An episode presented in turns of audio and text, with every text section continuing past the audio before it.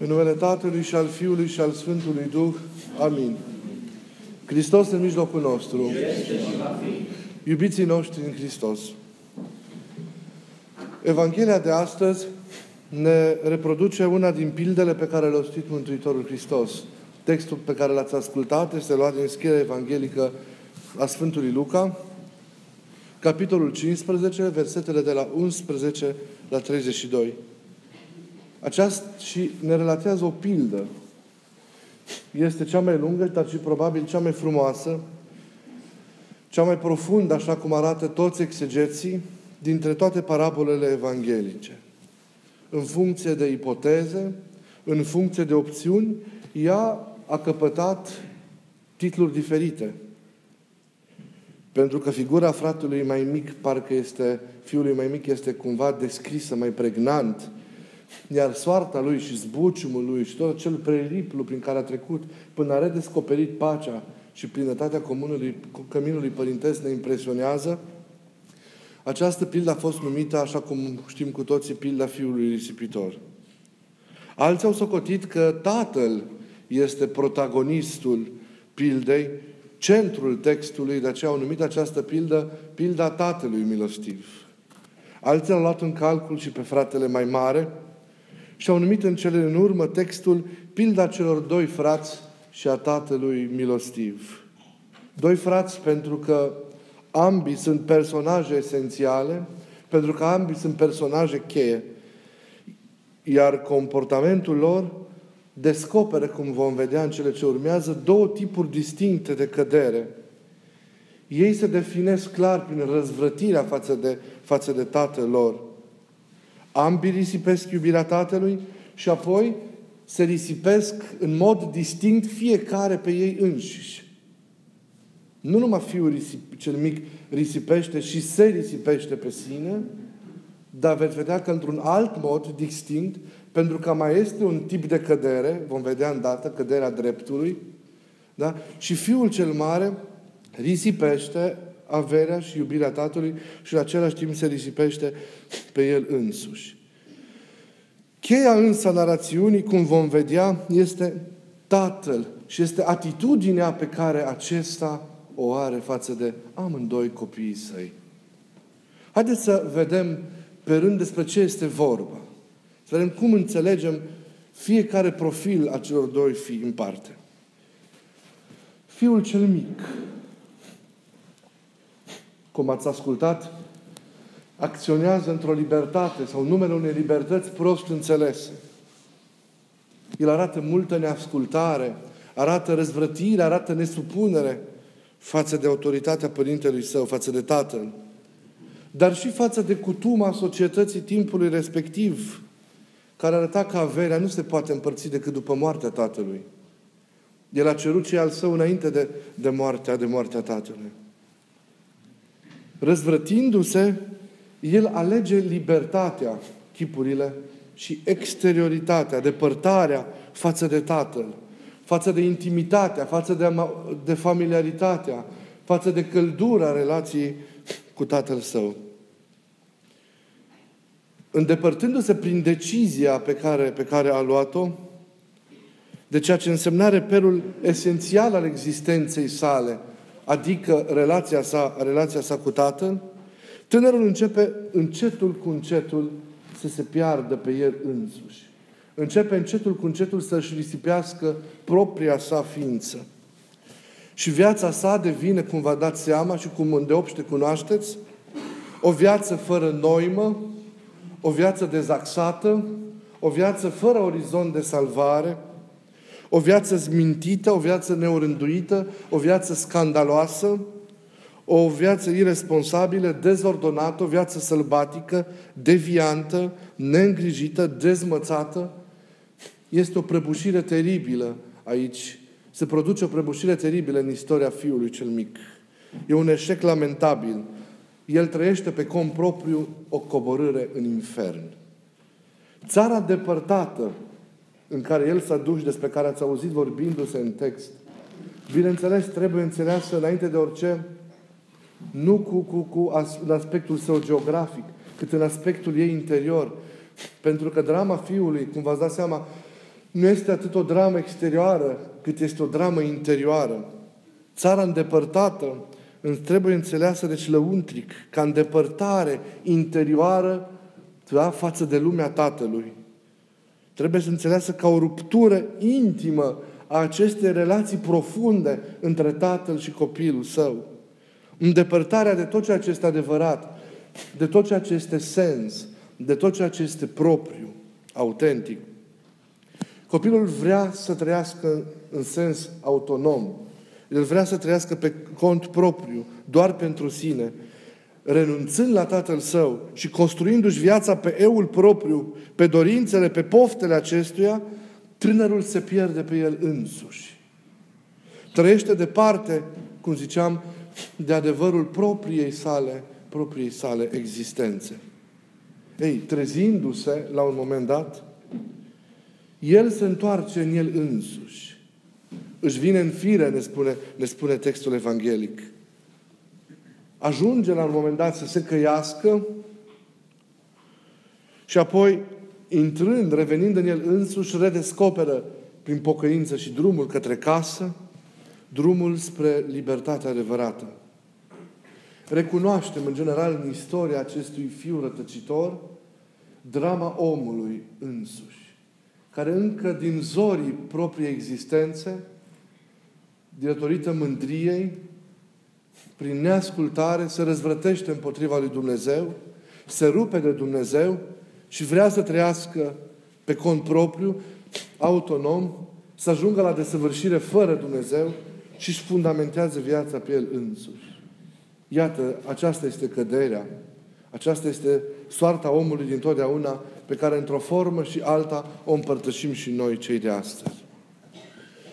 Dar mai este nu doar fiul dezordonat, nu doar fiul desfrânat, mai este și fiul cel mare, cu mintele care a rămas acasă. Însă cum ne dăm seama și cum intuim și mai știm pentru că am mai vorbit și cu alte ocazii despre acest lucru, cumințenia și ascultarea lui sunt doar aparente. Această mască a lui e un argument pentru culmea, superioritatea lui morală. Se plânge, ați văzut, că virtutea lui n-a fost răsplătită. De parcă împlinești virtutea pentru a primi o răsplată. Și își acuză tatăl de inechitate, își acuză tatăl de părtinire vinovată. E plin de sine. Fiul cel mare și este suficient lui.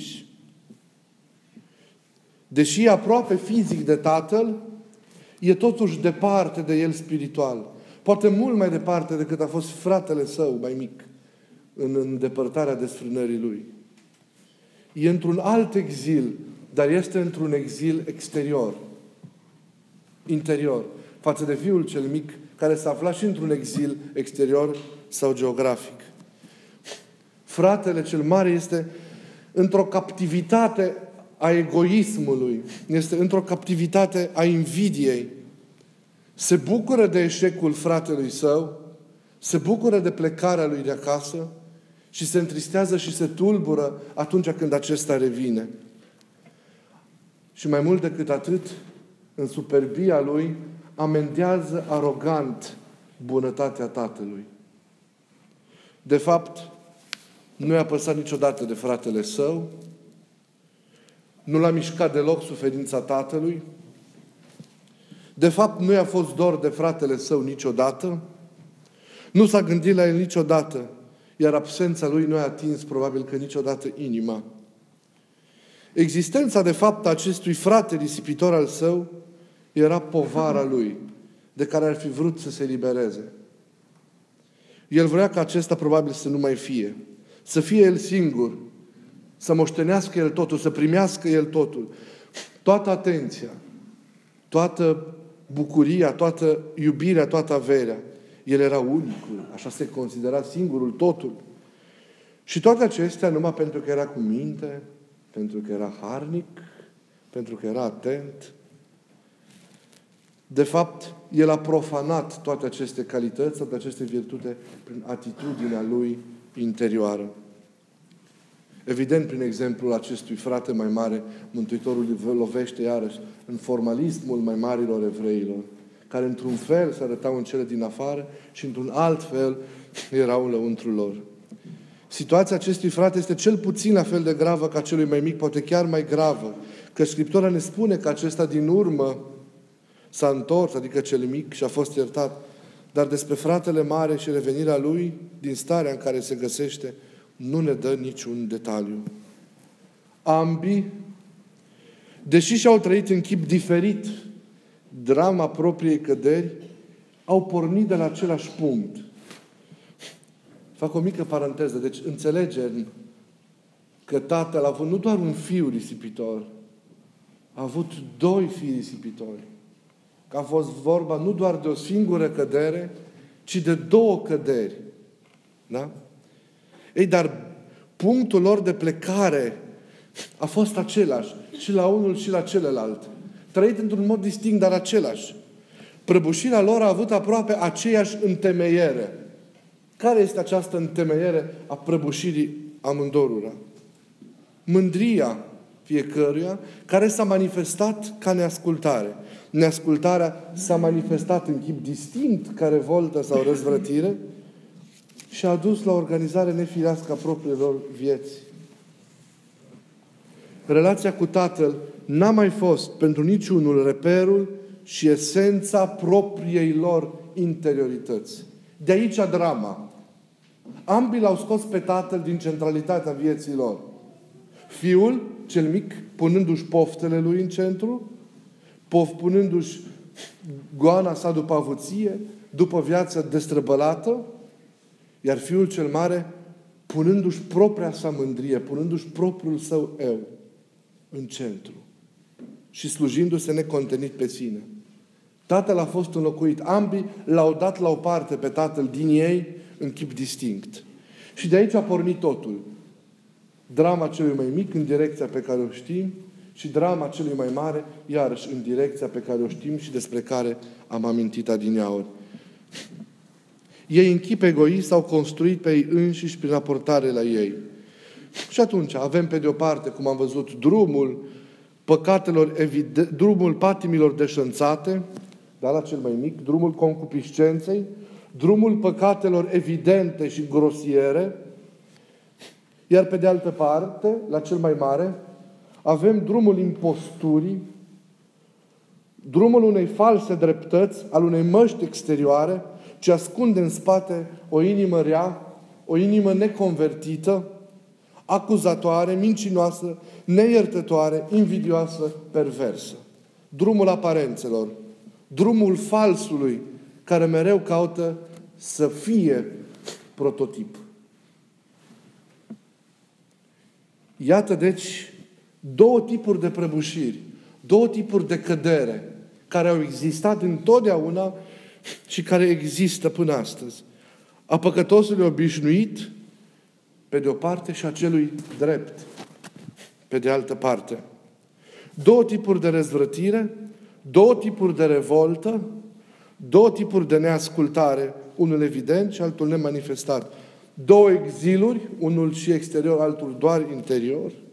Există însă, sperăm, pentru ambele situații, o singură cale de întoarcere cea a pocăinței, a convertirii, a schimbării radicale a vieții prin întâlnirea cu iubirea milostivă a Părintelui, a Părintelui Ceresc. Întrebarea pe care ne-o punem acum, fiecare dintre noi, contemplând da, imaginea acestor fii risipitori, este aceea, noi în ce categorie de rătăcitor ne regăsim? Ne regăsim în chipul celui mai mic, da? În chipul celui care se dădă patimilor deșănțate, concupiscenței, în chipul celui care se dedă păcatelor evidente și grosiere, sau ne regăsim în chipul fratelui mai mare, chipul care acționează în numele unei false dreptăți, a unei măști, în spatele căreia se, acu- se ascunde o inimă neconvertită, o inimă care judecă, o inimă, o inimă rea. cum suntem noi? Cei care astăzi suntem puși cumva față în față cu această imagine a celor doi fii risipitori. Trăim încă în păcate nefirești, supuși poftelor cărnii, conduși de instincte și de porniri primare. Trăim încă închiși în pofta banilor și într-o teribilă dependență de cele materiale. Suntem cumva prizonieri în această lume. Suntem cumva robiți de Duhul pervertit al lumii în care, în care trăim? Dacă da, atunci ne asemănăm fiului mai mic. Sau trăim ca și cel mai mare, mincinos, închiși în propria noastră suficiență și mulțumire de sine, în propria dreptate, în virtutea căreia credem că avem dreptul să judecăm și să condamnăm întreaga lume. Da, suntem poate și desfrânați și iubitori de cele materiale, dar și chipuri ale mândriei puse sub reflector. Suntem invidioși și vânăm adesea greșelile semenilor noștri pentru a-i condamna în vârtutea unei dreptăți pe care noi am considerat-o că am avea, am avea-o. Legea Harului și a iubirii, legea iertării pentru noi poate nu mai există. E pusă sub paranteze. Ne supărăm și violentăm fără să ne dăm seama prin atitudinea noastră, chiar și libertatea lui Dumnezeu. El, Dumnezeu nu mai este lăsat să dăruiască, e constrâns să achite o simplă notă de plată. Da, noi nu știm să trăim de cele mai multe ori împreună cu celălalt. Ca și fratele mare. El n-a știut să trăiască cu fratele său. Nu simțim nevoia de celălalt. Uităm că oricât de priceput și hăruiți am fi, e nevoie și de partea celuilalt. E nevoie și de implicarea celuilalt. E nevoie și de prezența celuilalt. De slujirea lui, așa cum e ea. Asta înseamnă a construi comuniunea. Uităm apoi și un lucru, un lucru poate că și mai important. Dacă sursa cumințeniei noastre sau a virtuților noastre nu este jertfa ascultării, nu este disciplina renunțării la sine, a recunoașterii unei autorități, a noirii vieții, a asumării celuilalt și a înconviețuirii cu el. Oricâte daruri am avea, să știți că ele, ele sunt zadarnice. Ce vom face atunci? Care a fost șansa fiului ispitor, dar și a nebunului său frate mare? Care este șansa noastră, a celor care poate că astăzi ne identificăm sau cu unul sau cu celălalt sau cu amândoi? Pentru că suntem și desfrânați și mândri care ne credem drepți, pentru că cumva am deprins anumite chestii și judecăm semenii. Șansa fiecăruia, oriunde ne-am plasat și cu oricine ne-am identificat, este una și aceeași. Oricâte risipiri ar exista, există un singur drum spre casă. Șansa noastră este existența Tatălui, inima Lui milostivă și iubirea Lui fără de margini, care nu mai contenește a ne revendica, a ne chema. Singurul drum este drumul către întâlnirea cu Tatăl, drumul către casă. Șansa noastră este existența, deci, a Tatălui, care ne este în întâmpinare, care plânge, care iartă de săvârșit, care nu judecă, care nu acuză, ci asumă, reinvestește cu încredere, iubește necondiționat, dă șanse fără nicio clipă de ezitare. Tatăl care anulează păcatul, care învinge și depășește distanța și exterioară și interioară, ca totul să poată, să poată fi luat de la capăt.